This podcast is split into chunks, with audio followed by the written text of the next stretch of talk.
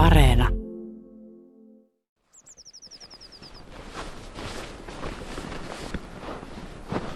Aika paljon lunta. Joo, tässä on, tota, on melkein 30 senttiä maassa. Et 27 senttiä oli ennen sitä kovaa lumimyräkkää, niin, tai sen jälkeen niin virallinen Lahden, Lahden tota, ilmoitus, mutta kyllä tämä on niin 30 senttiä on maassa joka paikassa. Mä en ole koskaan käynyt tässä puistossa talvella, kesällä kylläkin ja silloin on ollut hyvin vehreitä. Tämähän on todella niin kuin lehtomainen hieno paikka ja näyttää noita metsälehmuksia olevan aika paljon. Ja tämä on kyllä mun mielestä yksi hienoimmista Lahden alueen lehdoista. Ja mulla on täällä erilaisia kurssitöitä tehty yliopiston kanssa ja huomattu, että täällä maan happamuus on vähäisempää kuin muualla. Eli siis se on emäksissä tämä maaperä ja se antaa sitten tälle tämmöisen keski-eurooppalaisen tunnun. Tässä on paljon nimenomaan metsälehmusta, mutta täällä on sitten myös tämmöistä ruohokasvillisuutta ja on sitä harvinaisempaa kalkin suosia, jota, jota sitten on kiva tulla tutustumaan tänne.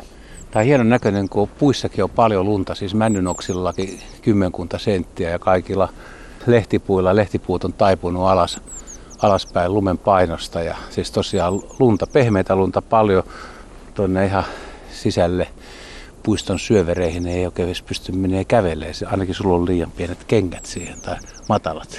Joo, se on kyllä, se on kaunista se on, mutta se on myös tällä niin kuin lintumiehelle oikeastaan aika monen siunaus, kun, kun tota, katsovat, mistä tippuu lunta, niin sinne niin. kannattaa osoittaa kiikarinsä, niin monesti siellä näkee sit puukiipiä tai jonkun tintin tai jonkun muun linnun. Että, että, että kyllä siitä lumesta on hyötyä, hyötyä näin lintumiehellekin.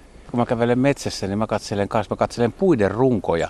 Ja jos puiden rungoilla on puusta tippunutta tuohta tai männyn kaarnaa hilsettä, niin tietää, että siinä on joku tikka ollut tai nimenomaan puukiipiä. Taikka orava. No sekin on mahdollista. Taikka metsähiiri tai metsämyyrä. Mutta me ei olla millään linturetkellä. Mä ei. sanoin sulle, että tänään aiheena on lumi tai itse asiassa lumenalainen elämä. Ja nyt kun ollaan tällaisessa paikassa, niin pitäisi vähän avartaa kuulijoille mielikuvia, että jos on 30 senttiä lunta, niin elämähän ei ole pysähtynyt mitenkään. Ei, päinvastoin. siis tämä lumi on tullut kyllä suureen tarpeeseen nyt, kun meillä oli niitä paukkupakkasia tässä hiljattain parikymmentä ja ylikin 20 miinusastetta, niin ilman sitä, tätä lumivaippaa, niin, niin kyllä siellä hyönteismaailma, nisäkäsmaailma ja, ja, ja, ja, tuota, ja kaikki, oikeastaan kaikkia kasvimaailma, niin, niin olisi monet jopa henkitoreissaan. Kyllä sitä on semmoinen insulaattori, semmoinen suojakerros kyllä, mitä, mitä kannattaa odottaa ja, ja, ja ehkä nyt tällä hetkellä kannattaa siihen perehtyä, koska eihän sitä koskaan tiedä, että koska Etelä-Suomesta tämmöinen kunnon 30 sentin hanki häipyy tykkänään. Me voidaan ottaa tästä alueeksi vaikka 10 kertaa 10 metriä, eli Aarin alue, 104 metriä. Se voisi olla no. aika hyvä. Se on tietysti aika, aika suuri, koska sä joudut kuvailemaan, että mitä tällä alueella mahdollisesti lumen alla tapahtuu. Ja tässä siis kasvaa, tuossa on iso mänty, lehmus, koivu, koska tämä pihla ja, ja sitten on jonkun verran pensaita, joita en valitettavasti nyt Joo. tunne tässä, mutta siis periaatteessa tämmöinen luminen metsä ja tota, sen mä tiedän, että jos on myyriä, niin tuo lumen allahan niin kuin myyrät viettää ihan normaalia talvipäivää. Totta. Ne on päivälläkin aktiivisia silloin, kun on tuo lumipeite. Se on kahdesta syystä hyvä. Yhtäältä se tuottaa niille lämpöä. Tuossa, vaikka, vaikka täällä nyt olisi sanotaan vaikka 15 astetta pakkasta, niin siellä lumen alla maapinnassa niin lämpötila on lähellä nollaa. Niin se on tietenkin karvaturkuonoille sitten mukavampi siellä lämpöisessä olla. Ja toinen hyvä puoli on sitten se, että, että pikkunisäkkäitähän jahtaavat pedot alituiseen ja, ja, ja varsinkin tämmöiset ilmassa tai, maan pinnalla saalistavat pedot, niin kuin pöllöt ja haukat, niin, niin, niin tämä lumihan antaa niille kyllä melkomoisen hyvän suojan. Että kyllä se pikku nisäkäs väellä, niin tämä lumipeitekerros on, on uskomattoman tärkeä. Mutta tuossakin on jonkunnäköisiä koloja, tuosta menisi ainakin lumikko sisään, että mistä no. tiedät, ettei tuolla lumikko viiletä? No en tiedäkään ja, ja tota, toisaalta niin olisi kiva nähdä lumikon pari jäljet tässä näin, niin voisi sitten mennä ja, ja, ja katsoa, mistä se on mennyt, mennyt maan sisään. Ja, ja, mutta to, todennäköisesti olemme tällä alueella nähnyt sekä kärpän että lumikon aikoinaan, että, että aika hiljattainkin, niin, niin kyllä, kyllä nämä valkoiset veijerit saalistaa tuolla lumen alla, mutta onpa, onpa sitten petolinnulta suureksi osaksi suojassa. Tässä kohtaa ei tosiaan hirveästi lumijälkiin näy. Tuossa oli rusakko, kun tultiin. Tuossa on ilmeisesti jotain. Ja sitten on tuulen tiputtamia lumipaakkuja, mitkä tekee tuommoisia hassuja jälkiä kanssa tänne.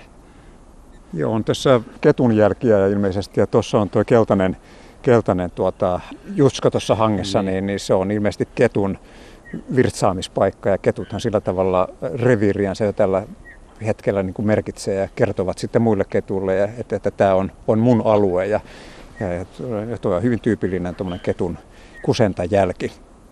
Palataan tuonne lumen alle vaikka siellä nyt on niitä myyriä, niin vaan niillä myyrillä syötävää. Siellä voi olla kasveja ja siemeniä, mutta eikö, siellä ole, eikö selkärangattomillakin, aika moni selkärangat on talvella aktiivinen?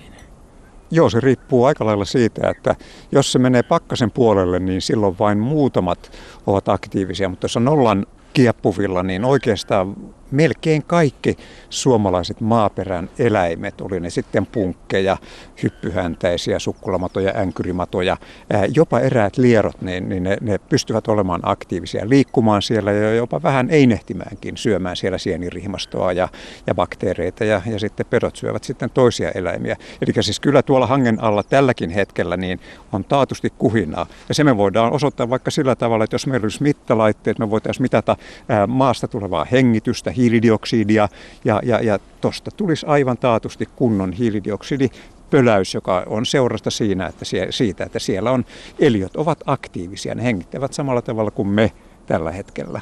Tuo on aivan, aivan, aivan totta, että, että, että, että aktiivisia ovat. Ja se ei varmaan ole ihan tasainen tuo lumihangen painanta niin kuin maaperää kohtaan. Että voisi kuvitella, että kun tossakin on kanto ja siellä on semmoisia kielekkeitä ja aukkoja, että siellähän on onkaloita ja luolia ja se lumipeite, niin se voi olla useita senttejä ylempänä kuin maanpinta. Eli siellä on tavallaan semmoinen, miten sitä voisi kutsua, semmoisia isoja holveja.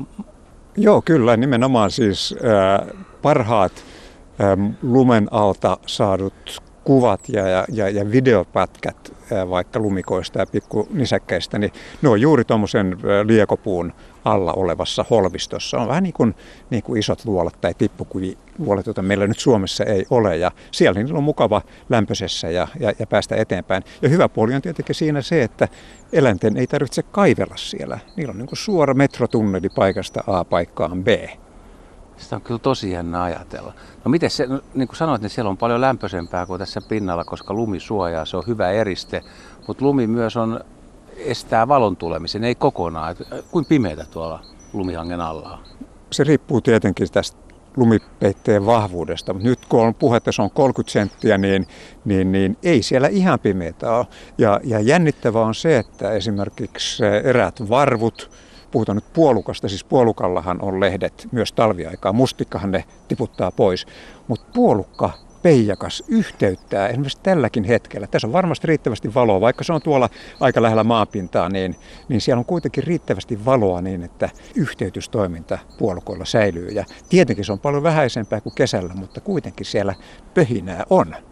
Niin talvipäivänä yöllä varmaan pimeitä. Mä oon meinaan ajatellut sillä lailla, että tuo lumi on niin paksu, että onko lumihangen alla ollenkaan enää vuorokauden ajo, aikoja, koska ajattelin, että on tasaisesti aika hämärää tai pimeää, mutta ilmeisesti niin kuin jos vaikka aurinko paistaa tosi paljon, niin kyllä siellä, kyllä siellä on aistittavissa myös vuorokauden ajat.